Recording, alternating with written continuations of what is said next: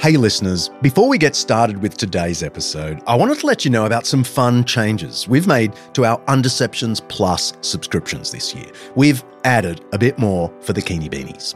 We've planned a few extra singles episodes just for Plus subscribers that will scatter across the year. We've already dropped one of them, so there's that waiting for you. We're also planning a few live podcast events in Australia and the US in the next year. And plus, subscribers get first option on tickets and they get a discount. You'll be the first to know. And we've added a new level of support. So if you're a die-hard fan of the show, you might like to check that out. It'll get you all the existing benefits plus a personalized message from me, which producer Kaylee tells me people actually want. And you'll get messages from the team and the opportunity to participate in a few Undeceptions recording sessions, like what's going on here right now. You'll literally be online with me and the team as I record my lines. It'll be embarrassing for me, but maybe some fun for the team and for you. As always, we are grateful for your support of the podcast. It's an expensive show to run, and we're always looking for ways to make it bigger and better. Your Undeceptions Plus subscription allows us to do just that. So head to undeceptions.com forward slash plus to become a subscriber today. Okay, on with the show.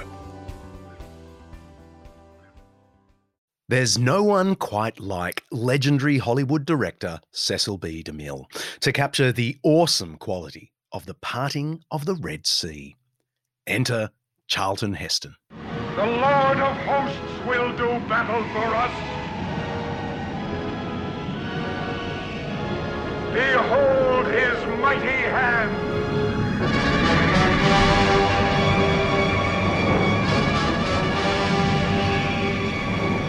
This is very much a visual moment, so you'll have to imagine the waters rolling back violently, the Israelites looking on in stunned disbelief, and the Egyptians shaking in their chariots. The wind opens the sea. God opens the sea with the blast of his nostrils.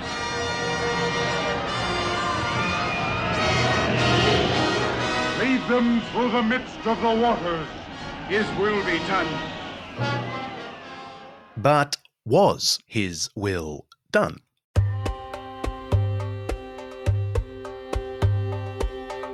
The parting of the Red Sea is legendary today, and most people treat it as just that a legend. Like many things in the Bible, the Exodus from Egypt, recorded in the book of Exodus in the Old Testament, is looked on with great skepticism by mainstream scholars, and some of them Christian scholars. It's understandable the existence of Moses, mighty prophet, prince of Egypt, but he was a Jew. The 10 plagues that devastated that ancient civilization. The blood of the Passover lamb protecting the houses of Israel from the plagues. And of course, the deliverance of the people of Israel en masse from slavery in Egypt. All of these things lack direct historical evidence outside the Bible. So it's just made up, right? Well, sort of. Not really. I'm John Dickson, and this is Undeceptions.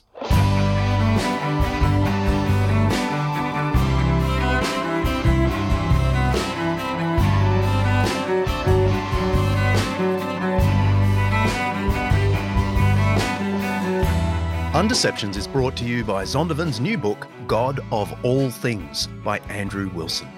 Every episode of Undeceptions, we explore some aspect of life, faith, history, culture, or ethics that's either much misunderstood or mostly forgotten. With the help of people who know what they're talking about, and today is no exception, we're trying to undeceive ourselves and let the truth out.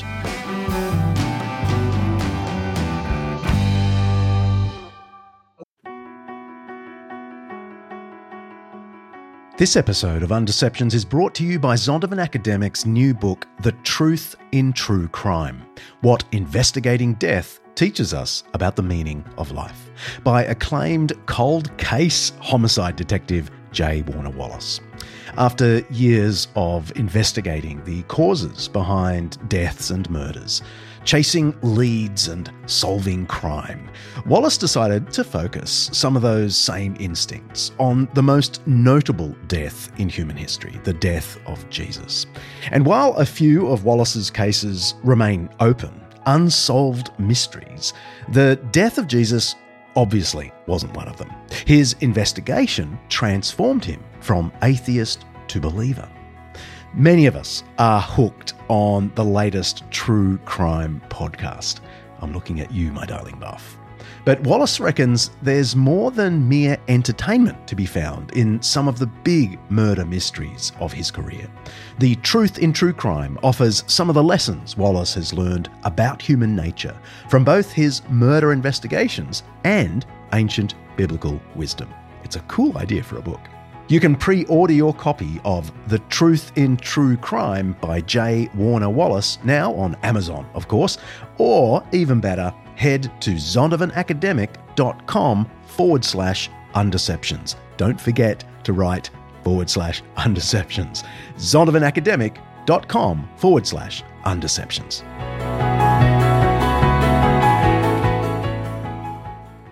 What I like to think about what archaeology does. If you think of the, the story of the Bible as a drama, a drama that's being played out on a stage, what archaeology provides, and, and Egypt certainly does this for the Exodus story or the Joseph story, is that it, it provides the props on the stage for the drama to be acted out.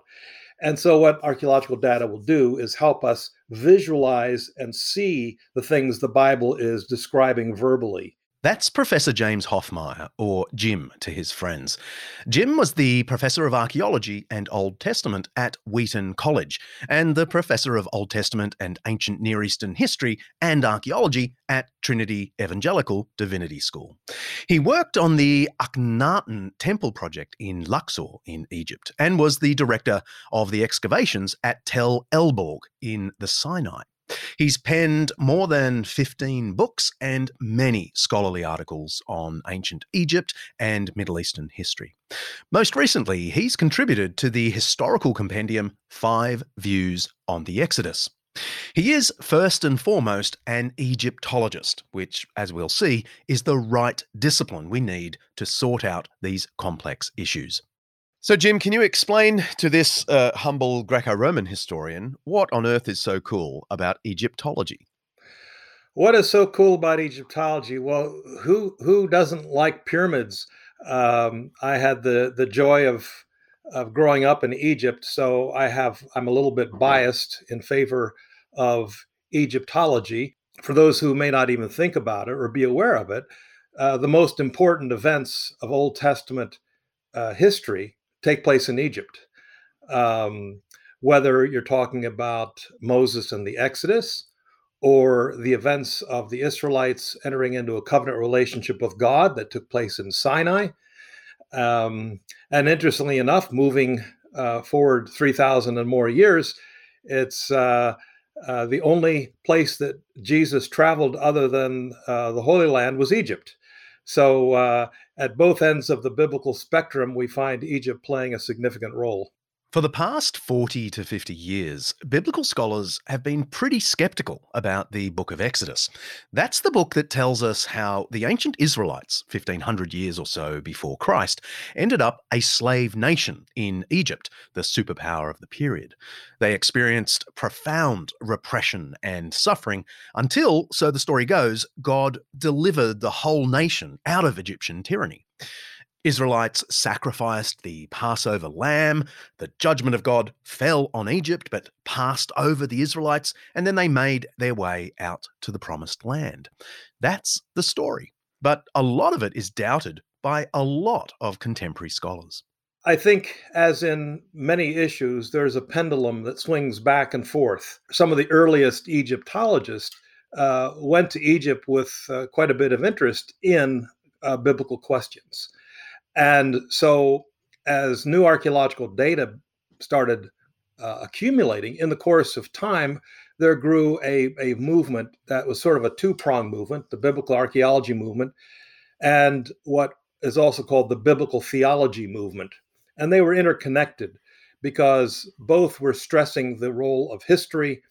And from the 1930s to the 1970s, certainly in North America, the, the uh, biblical archaeology was held in high esteem, very positive, and it was seen as sort of a counterbalance to continental scholarship, which rejected much of the historicity of the Bible. What you had going on in the early 20th century, late 19th, early 20th century, in German and continental scholarship, and then uh, making its way to uh, the Americas, was the uh, higher critical uh, scholarship that was very popular in Germany in the um, late 18, 18th century into the 19th and 20th centuries. And uh, much of what was going on there in terms of biblical scholarship was really developed in isolation from any interface with uh, the world of the Bible. It was largely theoretical things thought up by scholars sitting in their office at Tübingen or or whatever famous university in Germany. And then in the 1970s, we started a swing back in the old uh, direction. So right now, I would say uh, the field is probably quite well split between those who I would call historical minimalists, who treat the Bible uh, as having very minimal historical value or benefit, and maximalists who, uh, like me, uh, use the approach, and my, my approach is uh, a well known legal one in the Western tradition, and that is that you treat something as innocent until proven guilty rather than guilty until proven innocent. In other words, I would take a statement made by an ancient writer, be he an Egyptian writer, be it a a Babylonian writer, be it a Hebrew biblical writer, that if they make a claim, that I accept that as, as a generally true thing, unless there's evidence to contradict it.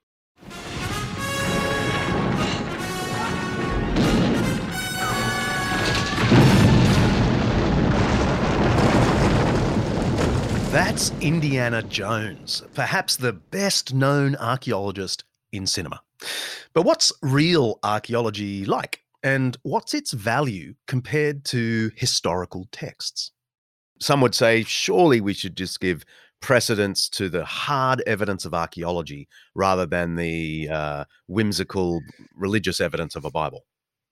Sure. Well, uh, the reality is that when we're de- talking about texts, and, and primarily history is extracted from texts, not pots, the important uh, thing here is the interplay between ancient texts and artifacts be they biblical texts or Egyptian texts or Babylonian texts. Uh, so artifacts are very important, but and, and, they tell their own story, no doubt. But uh, we largely rely on texts, and the problem is for the Western minded historian or the historically minded Westerner is that we tend to think very much in Western ways of thinking about history. Uh, whereas people in the ancient Near East did not have a, there was no dichotomy, there's no bifurcation between history and religion. They were, there was no separation of church and state, as we would say. And so when they, the Egyptians, the Babylonians, the Assyrians, wrote history, it was well integrated into their religious understanding. So you cannot sort of separate the two and say, we only look at historical texts because they're integrated into their worldview, mm. which was a theistic worldview. Mm. People would um, be amazed at how much religion there is in our classical Roman sources. Um, so that bifurcation doesn't work sure. in first century history either. Can you just speaking a little yeah, more? Well, that's about, good to hear. uh, speaking a little more about um, uh, methodology. Um, what are some of the other sources that we have for uh, you know Egyptology. So there's stuff in the ground. Yes, there's uh, a little bit of Bible, although that's contentious. Well, what what other documents or inscriptions are there that, that are really important for this discipline? Well, Egypt, we have a lot preserved. Uh, thankfully, uh, for those who are familiar with the Dead Sea Scrolls, the reason we have the Dead Sea Scrolls uh, by the Dead Sea and not in Jerusalem is for climate reasons, reasons of, of the arid environment. And Egypt, almost all the papyri that have been found, hundreds and hundreds of papyrus fragments and scrolls and so on, are found usually in the desert regions outside of the Nile Valley. So we have a lot of texts of that sort. Texts are more than books and scrolls that retell events. A text can be any cryptic set of words engraved on stone or household objects. I first learnt that from Indiana Jones. Can you translate the inscription? Quis quis bibit aquam. Who drinks the water I shall give him, says the Lord. Will have a spring inside him welling up for eternal life. Let them bring me to your holy mountain in the place where you dwell, across the desert and through the mountain to the canyon of the crescent moon, to the temple where the cup that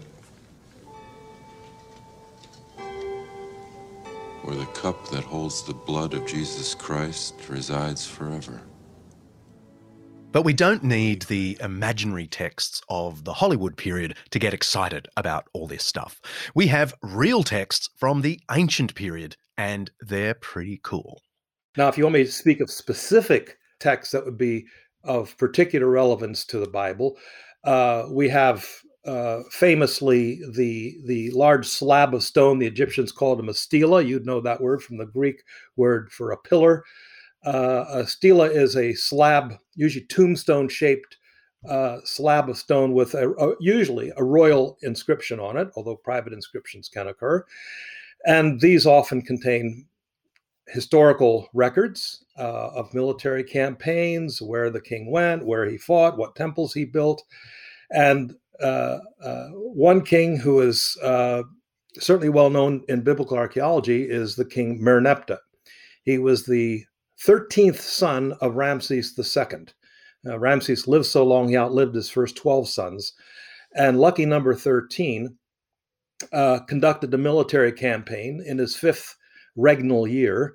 And we have this slab, this stela, it's now in the Cairo Museum. It was discovered in 1896 uh, by uh, Sir William Matthew Flinders Petrie, who's has an Australia connection, I understand. Uh, Matthew Petrie was, I think, his grandfather. Um, but Flinders Petrie discovered this in 1896, and it contains the first known reference to Israel outside of the Bible. And as far as I know, it remains the only reference to Israel in an ancient Egyptian text. So it's an important datum because it tells us that by the year 1208 BC, there was a, a people group living in the land of Canaan called Israel. And and this uh, text uh, so says Israel is wasted, its seed is not. What on earth does that mean? Wow, that's pretty good for a classical historian. Yes.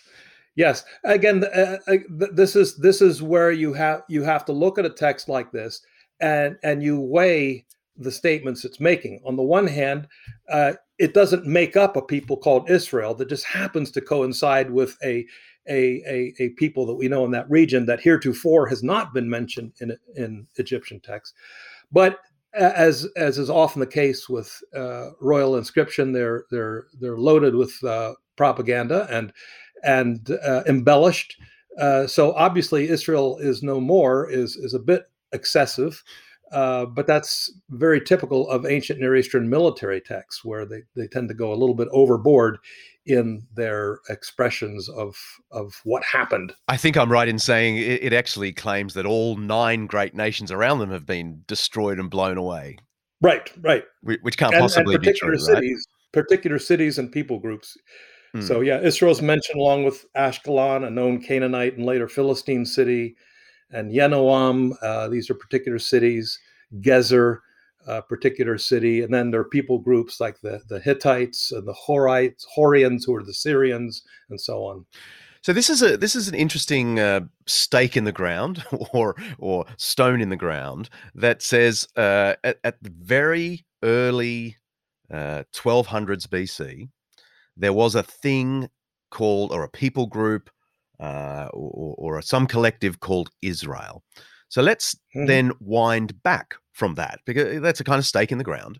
Let's wind back. Um, one of the bedrock claims of the Old Testament is that Israelites dwelt in Egypt sometime Mhm. between, and I think I'm getting my Egyptology correct here, the Middle Kingdom and the New Kingdom, somewhere in there. Uh, Somewhere in there.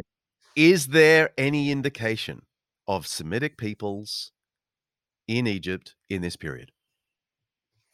Yeah, Egypt's history is like a roller coaster ride. I don't know if you ha- call them roller coasters in, in your world. Mhm. Uh, roller coaster rides, you go up and then down and up and then down. And Egypt has three up periods, uh, which we call the Old Kingdom, the Middle Kingdom, and the New Kingdom. These are great periods of Egyptian power, strength. And then the down periods, these down times, are when P- P- Egypt is politically uh, divided. There are more than one pharaoh claiming to be king. And uh, usually it's at, at these times of, uh, of breakdown of central government, Egypt's border forts are, are no longer uh, uh, staffed with soldiers and so on, that you get foreign infiltration taking place. And so we have in the first intermediate period between the Old and the Middle Kingdom uh, such a an infiltration of foreigners, and we know about these from various texts. And this happens again in the second intermediate period, which is between the Middle Kingdom and the New Kingdom. Uh, and so, somewhere around between 1700 and 1550, we have a major uh, Semitic population in especially the northern and eastern part of the delta of Egypt. And uh, these people in time become known as the Hyksos or foreign rulers who ruled Egypt for a century, 120 years. And meanwhile, the southern part of Egypt was under Egyptian rulership. So there was a large Semitic population, and there always were Semites living in Egypt. Um, prisoners of war were brought back from military campaigns and the like. So, yeah, from the Middle Kingdom right through into the New Kingdom, uh, you have these foreign Canaanites, Syrians, even as far north as Mitanni, which is on the other side of the Euphrates River. And they stand out in reliefs uh, or paintings in Egyptian tombs because they have blonde hair. And uh, so they're very noticeable when you see some of these foreigners. They just they're not depicted in the same way as Egyptians. And Semites typically have scruffy beards and so on. So the Egyptians not only recognized their presence but actually depicted them. But what about the notion of you know, Israelites being enslaved in Egypt and being forced to build uh, cities, um, Pithom and Ramses? Can anything historical be said about that? Because that's the that's the great setup in the Book of Exodus of what's happening. But does the history um, sort of deliver us the stage and the props in which th- such a story Sure. could take place? Well, there's two parts of that question. Uh, the geographical questions, the places you mentioned, Ramesses and Pithom. Um, indeed, uh, there were there is a city called Ramesses. It was built by Ramses the Great, who became pharaoh in 1279 BC, and he ruled all the way down to 1213 into his 67th year. Um, and uh, and he built a, a city named after himself, quite obviously. And uh, it would seem that that's the city the Bible is referring to when it refers to Ramesses in Exodus 1:11. It comes up again as the place where the Israelites launched their exodus. Uh, so obviously, not only did they help build it, but they lived in the vicinity. Uh, and Pithom is very likely a site on the frontier of Egypt where, um, again, remember that what the biblical text tells us is the Hebrews were making bricks. Now, there is a, a site that actually uh, was excavated by by Petrie again uh, back in the late, uh, well, early uh, uh, 20th century. It's being excavated now by a Polish and Slovak team who are doing uh, very important work. But what they've been able to prove is that i- indeed there were uh, a series of forts. Uh, this was a, a frontier fort that guarded one of the entry points of Egypt. And from texts, it's a place called Pithom. Um, and so the names of the places do jibe with uh, 13th century locations known from Egyptian texts. As for making bricks and the depiction of forced labor, uh, this is a well known uh, treatment given to prisoners of war. Uh, we do have both textual evidence to point to this practice, and famously, the depiction in the tomb of the prime minister uh, Rekhmire from the 15th century, where he has depictions of, of bricks being made by both um, prisoners of war. In fact, the inscription over top of the scene actually mentions that these were prisoners taken from the military campaigns. They were booty taken by the king on his campaigns. And they are depicted both as Nubian, black Africans, working side by side with Semites.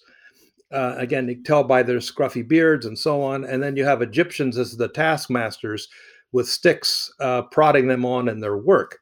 So we do know that this was the treatment afforded to many prisoners of war. So I think the Hebrews, as a, a people group living in Egypt, were being treated much in the way that POWs were treated in Egypt. And so there's no exception uh, to their being treated that way. The difference is that the Bible only hints that uh, they were not uniquely being treated that way. I mean, we look at this. Professor Hoffmeier says that Exodus chapter 12 provides another opportunity to glimpse a broader history through a biblical lens. Verses 37 and 38 say, then the children of Israel journeyed from Ramses to Succoth, about 600,000 men on foot, besides children. A mixed multitude went up with them also, and flocks and herds, a great deal of livestock. When they depart Ramesses, it says, a mixed multitude also went with them. Who's this mixed multitude? My, my suggestion would be these are other people like the Hebrews who'd been pressed into hard labor and they said, You're leaving, we're coming with you. And so they were some of the people that we know along with the Hebrews who were treated that way. So important to say the Hebrews were not unique in being treated that way, but they seem to be unique in uh, a story of liberation and and departure from Egypt, along with some of the others who joined in and these, I believe, become what the Bible calls the sojourners who were dwelling with the Israelites, the non Israelites who are de facto uh, part of the Hebrew uh, community. But what about the leader of that community? What about Moses, played in Hollywood by everyone from Charlton Heston to Val Kilmer? What about this prince of Egypt who was apparently found floating in the Nile River by the Pharaoh's daughter? Here's producer Kaylee.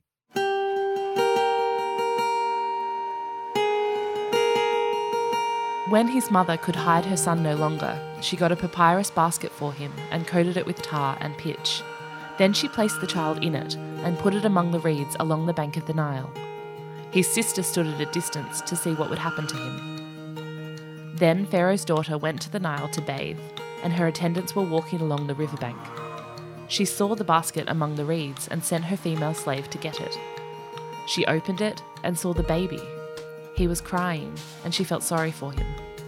This is one of the Hebrew babies, she said. When the child grew older, he became her son. Pharaoh's daughter named him Moses, saying, I drew him out of the water.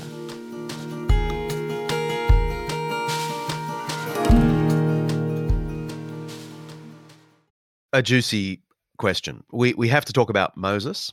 Uh, yeah. There there are many uh, who would say Moses is an entirely uh, literary and theological fiction. Um, I know that you're not convinced that that's the case, uh, but tell me why on historical grounds. Well, again, we have to go to what I would call the background material. We're never going to find an inscription that said Moses slept here. Um, my my guess would be that if Moses' name does occur in an Egyptian text, it would probably be unrecognizable to us. Uh, scholars debate whether the name Moses is an Egyptian name. Is it a short form of a name like Thutmoses, Ramose, uh, that sort of name, which means the god Thoth is born or the sun god is born? Uh, and some have thought that linguistically, it's it's problematic um, uh, uh, which I, I, simply can't get into here, but um, he may have had a totally different Egyptian name, and that Moses is actually his Hebrew name. Uh, what's ambiguous is in chapter two when it says she named him. uh, it's ambiguous whether it's his mother who's naming him or the Egyptian princess who's naming him, and it's generally ambiguous there. But um, be that as it may, what we can do is uh, clarify that a person like Moses could well have existed. First of all, uh, we know there was starting around the 15th century, so either the time of Moses or I, I tend to put him down in the 13th century, but from the 15th century on, BC onward, for the next 200 years, 300 years, during Egypt's empire, the pharaohs would take promising youths from their military campaigns, typically the children of royalty. Uh, this is precisely what's going on in the book of Daniel, where Daniel and his friends are to be educated in Babylonian ways, are taken back to Babylon. And the idea is that they would then be administrators in the realm of Nebuchadnezzar, the Babylonian king. The Egyptians were the one who started this practice. And we have texts that talk about Thutmose III uh, in the 15th century taking back princes uh, of vassals in Canaan and Syria, taking them to Egypt, and they would be educated in Egypt. And they would be educated in an institution called the, we translate it, the Royal Nursery, uh, which uh, to modern ears sounds kind of strange, but uh, in, in, a more classical or, or older sense, this is, would be an, an, educational institution that is part of, of the palace. And starting in the 15th century, for the first time, we have records mentioning these foreign princes who were uh, studying and learning in the Egyptian an Egyptian educational institution. So the idea that Moses, who has a connection to the Queen of Egypt, as the biblical story describes it, could well have been one of these uh, child of the nursery, as they like to call themselves. Uh, in their resumes, they always refer to uh, it's, it's like saying I'm a graduate of Oxford. It's a big deal to put on your on your biography or your your resume, as I would say. Back in the 1980s, at the great uh, funerary complex of Saqqara, which was the the the uh, necropolis for the capital city of Memphis, um, a tomb was discovered, discovered by sand. Sand is simply covered over the face of this this um, outcrop, and into this outcrop of limestone were all kinds of tombs. And one of the tombs was of a man who had a Semitic name. His name was Aper El. El is the Semitic word for God. And Aper El tells us that he was a, a child of the nursery. He was a graduate of this institution. And he actually came to be the prime minister of Egypt, the vizier. Now, interestingly, not until 19, the 1980s did we ever hear of this man before. And quite accidentally, his tomb was found. Well, it was intentional, it was dug by archaeologists, but no idea that behind the sand were, were tombs. And uh, so now we have uh, a historical figure from the 14th century. So we're within striking distance of Moses, who was educated in the royal court, who then became the prime minister. So I, think it, it it's the sort of thing that shows what is described of Moses and the tradition that he was trained in all the wisdom of the Egyptians uh, is not really far fetched. This sort of thing did happen. Okay, so it's not proven. Very little from this period is proven, but it's plausible. It's clear we're in the realm of history, not legend. And this might help us with another great biblical story, the story that got the Israelites into the mess in Egypt in the first place. I'm talking about Joseph and the amazing Technicolor Dreamcoat.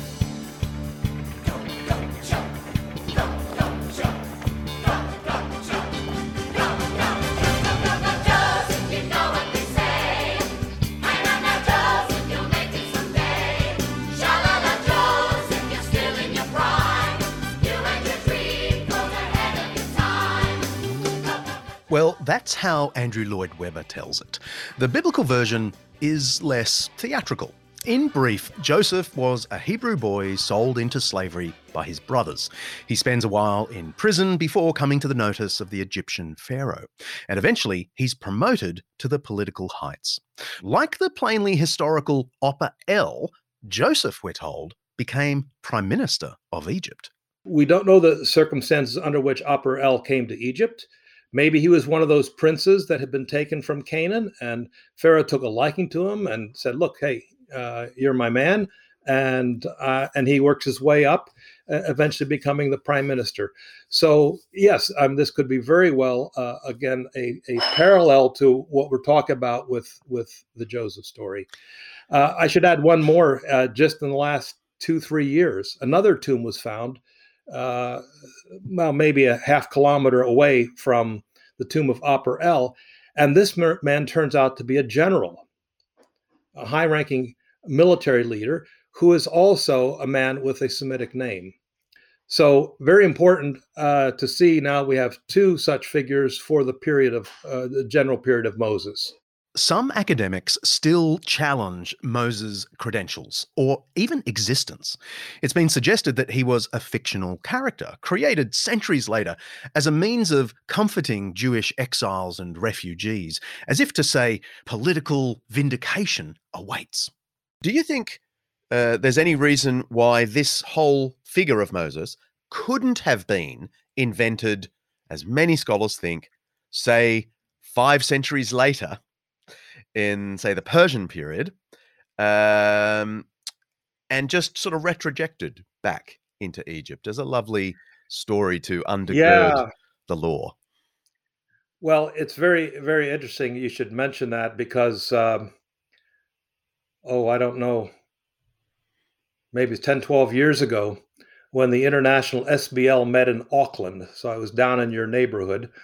A very famous scholar, he's uh, Thomas Romer, actually gave a lecture in which he was trying to say that the the Moses story and the Exodus story is all meant to reflect on Persian period circumstances, and that's where these stories come from. So that that that view is, is certainly held by some.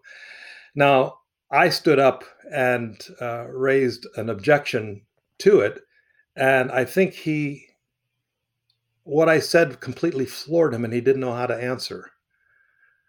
I said, in the Exodus story, who's the bad guy? It's Pharaoh. In the Persian period, there's no Pharaoh in Egypt. You have an, a Persian emperor, often Persepolis, or Pasargadae, probably well by by this time time of Darius, of course he was in Persepolis. So uh, there is no pharaoh. So how can you turn a non-existent person into your foil, into your uh, your villain? Uh, and so he it's like he never thought about that. It was like here's this great theory you can just throw out there and everybody's going to accept it, except it doesn't fit the facts of history. Uh, so um, that would be my first response to someone suggesting that. Mm. The second uh, thing I would say is a study of the personal names of many of the Hebrews who come out of Egypt actually cont- are, are include Egyptian names. So some of the very famous people who um, come out of them, such as Miriam, is universally agreed. Her her name is associated with the Egyptian verb "meri," which means uh, to love or beloved um, the name of Hur, Aaron and Hur, H U R. We also know the name Ben Hur, uh, in, from the wonderful story of Ben Hur. But the word, the name Hur, is actually the god Horus. Hmm. Horus is the Greek vocalization of the god Hur, hair. Um, and there are names like Har Nefer. Uh, Horus is beautiful. Uh, in fact, there are four different names associated with the god Horus that we find amongst Israelites either in the Exodus generation or subsequent generations. So we have uh, these people who have uh, pharaonic Egyptian names among the Exodus generation. Again, this is not something a, a, a Persian period writer says, well, let's really make this authentic and come up with these names. Uh, the fact that the name Horus pops up is, is also significant because Horus's main cult is in northeastern Egypt. The road out of Egypt is called the Ways of Horus. The uh, lagoon on the east frontier of Egypt is called the Waters of Horus, Shihor. We have that name in the Bible, both in the book of Joshua and Jeremiah. So Shihor is a, a lake, a lagoon on Egypt's frontier. That whole area was famous for the god Horus. And that's the, the general area where the Israelites are, northeastern delta. So the god Horus is dominant. So it's not surprising that some Hebrew mothers might use the name Horus uh, and apply to their son. Uh, there's nothing to suggest that the Hebrews in Egypt up till the time of Moses were God fearing worshippers of the God Yahweh. Uh, that seems to have come a little bit later in, in the history. So, those are the kind of things it's hard to dismiss hmm. that a, a writer uh, 700, 800 years later would say, uh, let's come up with some good names that would fit an Egyptian context of eight, 900 years ago. The audience simply wouldn't have got it. It turns out, though, the question of whether Moses existed is not the biggest problem people have with the book of Exodus. It's the Exodus event itself that faces the strongest skepticism in some quarters today. And that's where we go after the break. In the Democratic Republic of Congo, corruption and conflict have plagued communities like Kindu for decades, and access to quality education as a result is scarce. Schools around Kindu, one of the poorest parts of the DRC, are often dilapidated, they lack basic essentials like books or even teachers. Anglican Aid is looking to change that. By making a tax deductible donation to Anglican Aid, you can play a crucial role in providing the tools and resources necessary to transform children's lives. Your donation will help workers on the ground in the DRC to rebuild classrooms, supply materials for students, and offer comprehensive training for educators. Already, there's been incredible progress. Five schools have been renovated with over 600 students enrolled and thriving. But there's still plenty to do. Please visit anglicanaid.org.au forward slash undeceptions to lend your support to an organisation Buff and I have long trusted.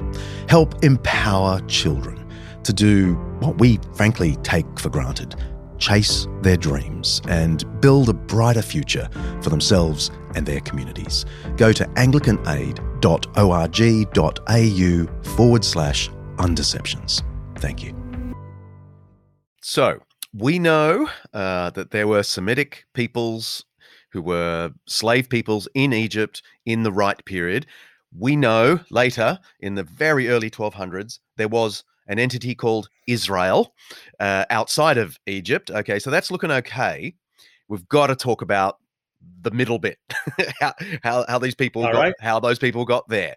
Uh, I want yeah. to talk about the Exodus specifically, and my first general question though is: surely an Egyptologist or a, any self-respecting historian can't read a miraculous story like we find in Exodus as historical. Like the miracles themselves tell you this can't have happened in uh, in the real world. Again, uh, what you're describing there is a radical difference between the modern scientific worldview that dominates Western thought versus an ancient theistic worldview, where everything is viewed through the lens of deity. So we can talk about the sun rising and setting, and we understand the astronomy behind that. Uh, in the ancient world, this was understood as uh, uh certainly in Egypt that you have a particular uh, sun god uh, who actually pushes the sun across the sky.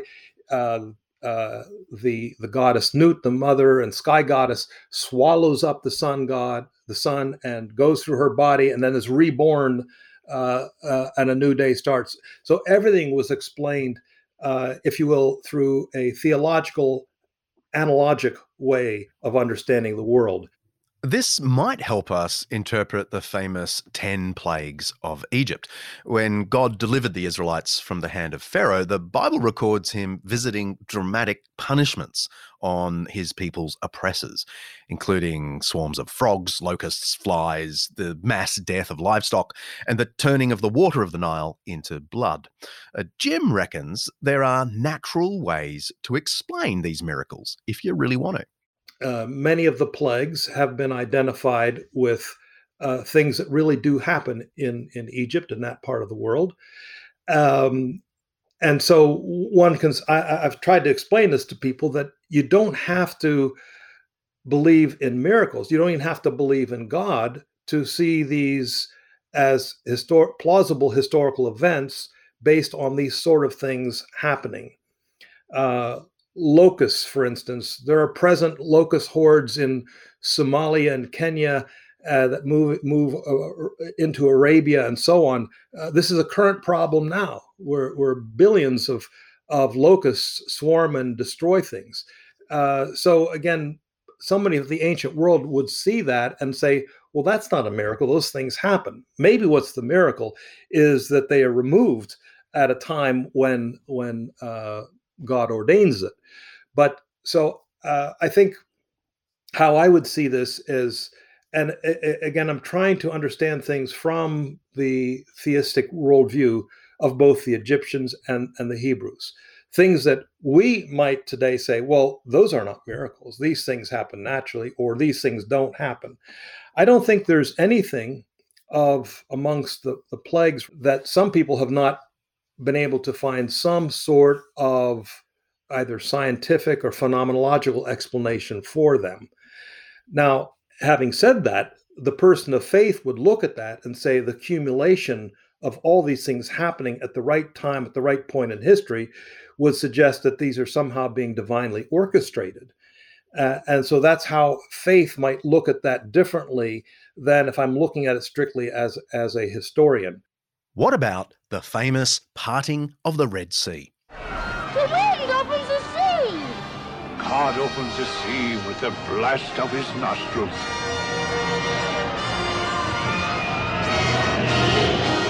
Lead them through the midst of the waters. His will be done. How does a historian sit with that? I've done uh, field work uh, both in the area of northwestern Sinai, and I've led a geological team that has studied where there were ancient lakes and bodies of water. And so, as we pull all this information together, um, eh, many of these things become far more plausible once you actually see the lay of the land and, and understand the ancient topography and where there were water sources and even the body of water that I think is the, the sea being referred to in the book of Exodus is actually three bodies of water in a single depression. And in between them, there are actually there's actual land. And certain times of the year, when the Nile floods, it becomes one big gigantic lake. But the rest of the year, it shrinks and it becomes three smaller lakes.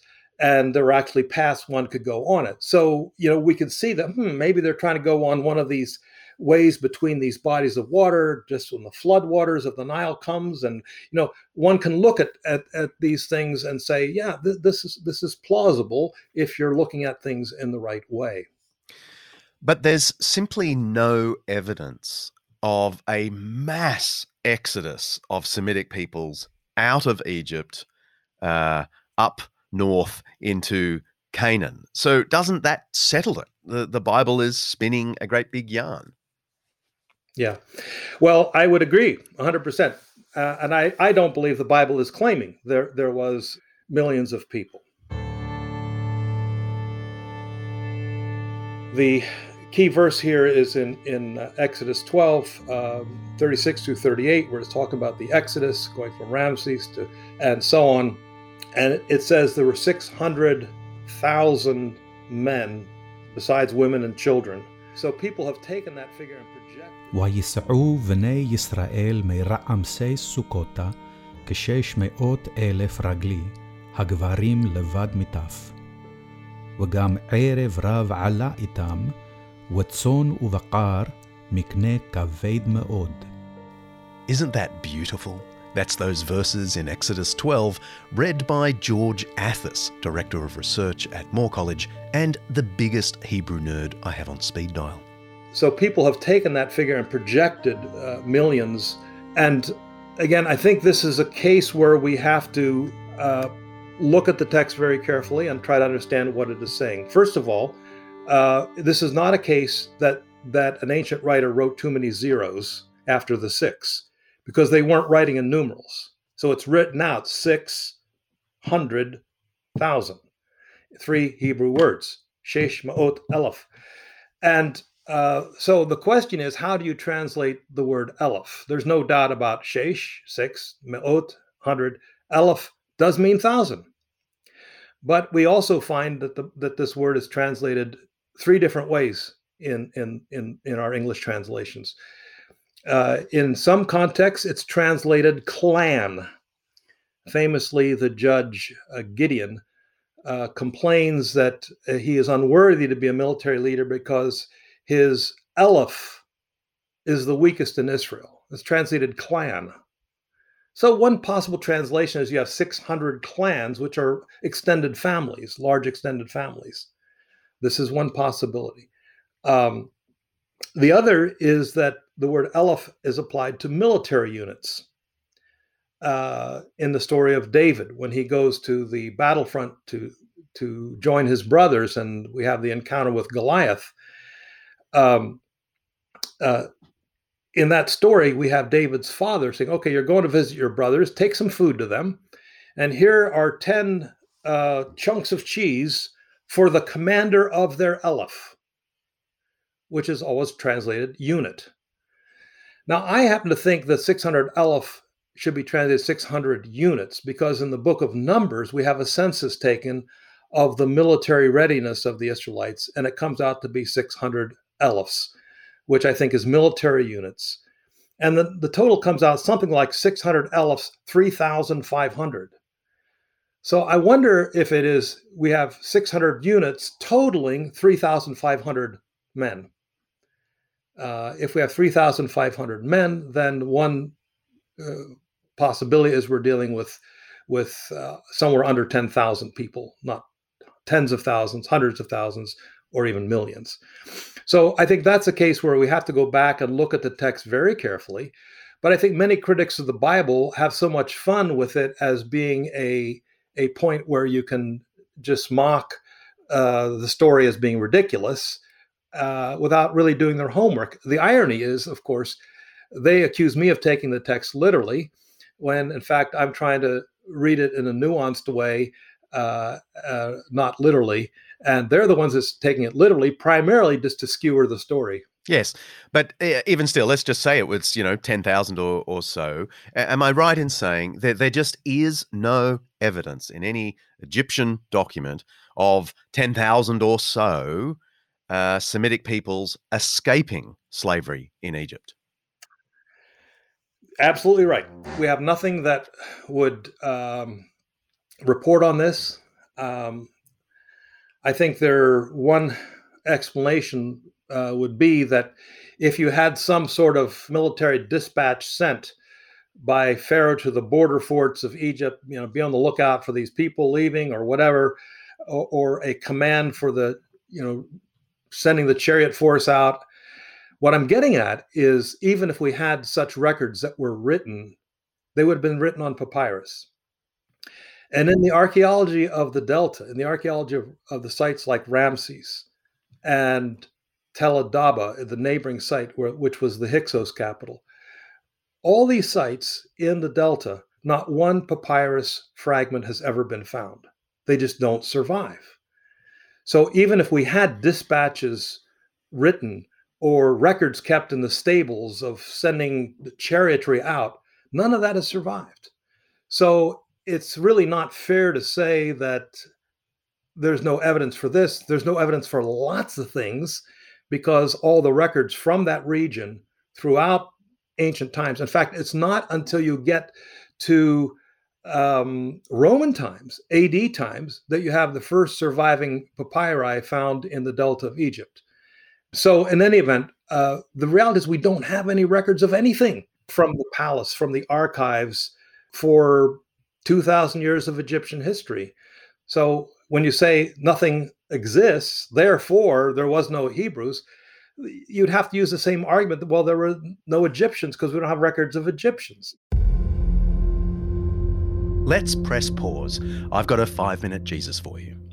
The Exodus is such a big deal. In- Actually, producer Kaylee here. John went a bit long on this and got a bit carried away, so I made the call to put this spot in the show notes instead. That's where you can find them. Shh, don't tell. There's no shortage of scholars who doubt Israel's exodus from Egypt. And often the confidence they express is pretty confronting for those who instinctively believe what's in the Bible. Here's Lester Grabbe, Emeritus Professor of Hebrew Bible and Early Judaism at the University of Hull in England. Critical scholars agree that the earliest references to the Exodus tradition do not come from the Exodus narrative in the Pentateuch, but other writings, such as the early prophetic books, primarily Amos and Hosea, about the middle of the 8th century BCE. There's nothing in Egyptian texts that could be related to the story in the book of Exodus. No Egyptian document, inscription, or piece of iconography depicts describes, or refers to an Exodus as described in the Bible. There is no compelling reason that the Exodus has to be rooted in any events in history. So, why does Professor Hoffmeier doubt these doubts? Is it just his pious faith kicking in? Well, a lot of things fit together and work. Um, let's go back to the city of Ramses that we talked about, Exodus 111. Uh, it's mentioned in Exodus 12. It's mentioned in Numbers 33 in the itinerary of the departure point for the Hebrews. The city of Ramses that we've uh, touched on already, construction of it began in a very preliminary stage with a small palace by Ramses's father, Seti I, around 1300. Then his son decided, I'm going to turn this into a full blown city. And he did. And probably over the next 20 or 30 years, from probably say about 1275 for the next 20 years, he built this massive city. We know it now as probably the largest city of the ancient world. Um, uh, fantastic. It hasn't been excavated, but it's been mapped by um, uh, geomagnetic surveying and so we have uh, we can tell you where there were palaces where there were temples where there were uh, cramped quarters where there were wide open streets and work is still going on there by by german colleagues uh, now why this is important is we have a beginning point for the city of ramses but we also have a termination point unlike many cities that last forever you know like rome or athens and so on the city of ramses disappeared it disappeared for a very good reason um, it was connected to the Mediterranean and to the delta base of Egypt, Memphis, and that area, by a branch of the Nile. That during the 13th century, uh, late 13th and into the 12th century, you begin to get a series of, of low discharge with the Nile flood.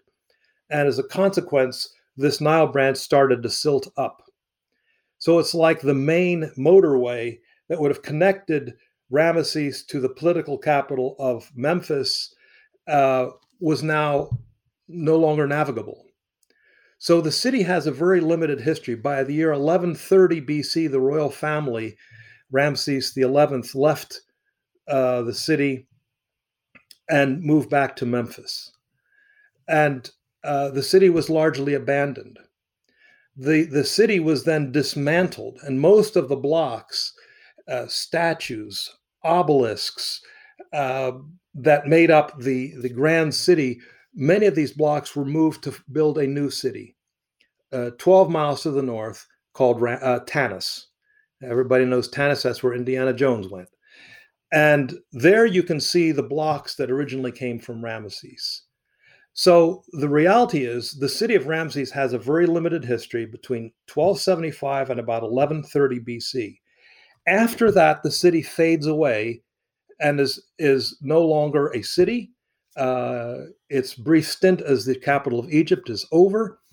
And what's interesting is later texts. Look at Psalm 78. Psalm 78, the psalmist is reflecting on the miracles of Egypt, the plagues, and all that happened for Israel to leave Egypt. What does it call the place where all this happened? it called it the fields of Tanis or the fields of Zoan, the Hebrew, not Ramses. So when this later writer is reflecting on what happened, he uses the current name of the region, 12 miles to the north. The name Ramses is not mentioned. Now, interestingly, the name Ramses only occurs in the five books of Moses, or three of the five books of Moses. Once you leave the book of Deuteronomy, the name Ramses never again appears in the Bible. Instead, we read of the name Tanis as the dominant city. So the biblical writers knew Ramses disappeared and Tanis was sort of the phoenix that, that flew up out of the ashes of uh, the abandoned Ramses. So there you have a particular window of time. It wouldn't make sense centuries later for someone to say, aha, this is where we had our origins, a city. No, when the psalmist does that, he uses the name Tanis. So I think that reflects uh, what would have happened if the story had been told centuries and centuries later. Analysing the Exodus really involves two academic fields Egyptology proper and Old Testament studies. And this might be part of the problem. There aren't a lot of experts who can professionally traverse both disciplines. I think most Egyptologists today could care less about the Old Testament. And Egyptology was born much like biblical archaeology as biblical Egyptology, and that there was a lot of interest in the biblical sites. Petrie, Edward Naville were dispatched by the Egypt Exploration Society in the late 1890s to go and find sites related to the Bible. So, Sir Alan Gardiner, the famous Oxford Egyptologist, while he did write sometimes about things related to the Bible, he was sort of rather antagonistic towards Naville, who happened to be an Egyptologist and a biblical scholar, and he happened to be a believer. And Gardiner would uh, was was very nasty to him in a series of articles, and Gardiner was such a huge influence on Egyptology for so long that I think what happened was Egyptologists feared to dabble in uh, biblical stuff. I guess I'm um, I guess I'm trying to probe what is behind the the fashion of the last I don't know 50 years or more of Old Testament scholarship being so critical yeah. to the point of dismissive yeah. of, of Old Testament yeah. text. What's going on there? Yeah. Well, um, I've heard it said, and I've repeated it, that if the if the Old Testament, the Hebrew Bible, were not a religious text of living religious communities today, Christian and Jewish, that it would probably be regarded as the most important source of history and culture and sociology of the ancient Near East. But because it is a part of a living community, it is treated very differently than than uh, texts from Assyria or Egypt and so on. Um, so I think that that's really what it what it boils down to. I've advocated a third way of, of approaching reading the text, what I call the phenomenological approach, which is using a particular school of philosophy and history of religions approach to studying the Bible. And the phenomenologist really tries to understand what's going on, why it's going on, and how humans respond to phenomena. You may respond very differently to a beautiful sunset. Uh, some might think, "Wow, this this proves there's there's a creator." Uh, to others, they'll look at it and say, "Eh, you know, it's nothing there, just sunsetting." And so, the phenomenological approach I've put forward as a way to sort of bridge the gap between um, Enlightenment rationalist approach and postmodern everything's literary fiction. Uh, so they're very different approaches that in the end the bible comes out looking pretty much the same to them uh, and what I've advocated is sort of this middle way, mm. and that's the road I'm on as a historian and a archaeologist. I wish Jim all the best with his third way. As a student of a much later period in history, it makes perfect sense to me to use every tool we have Bible and extra biblical documents, text as well as trowel.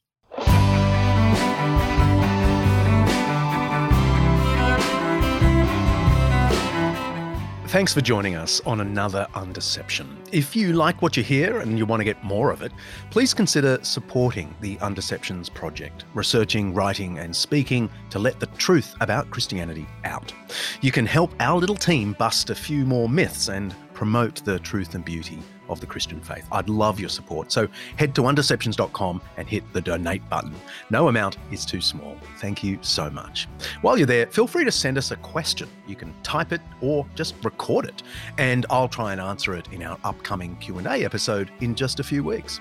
And if you're looking for another decent podcast, check out The New Testament in its World with the brilliant, if a little quirky, Mike Bird, part of the Eternity Podcast Network. Next episode, we've got Andrew Wilson from the UK and Tish Harrison Warren from the US talking about the God of little things, including brushing your teeth. Seriously. See ya.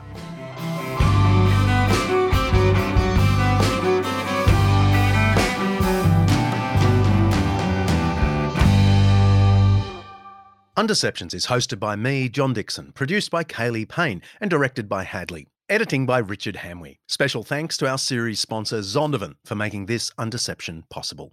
Undeceptions is part of the Eternity Podcast Network, an audio collection showcasing the seriously good news of faith today. Brought to you by the Eternity Podcast Network.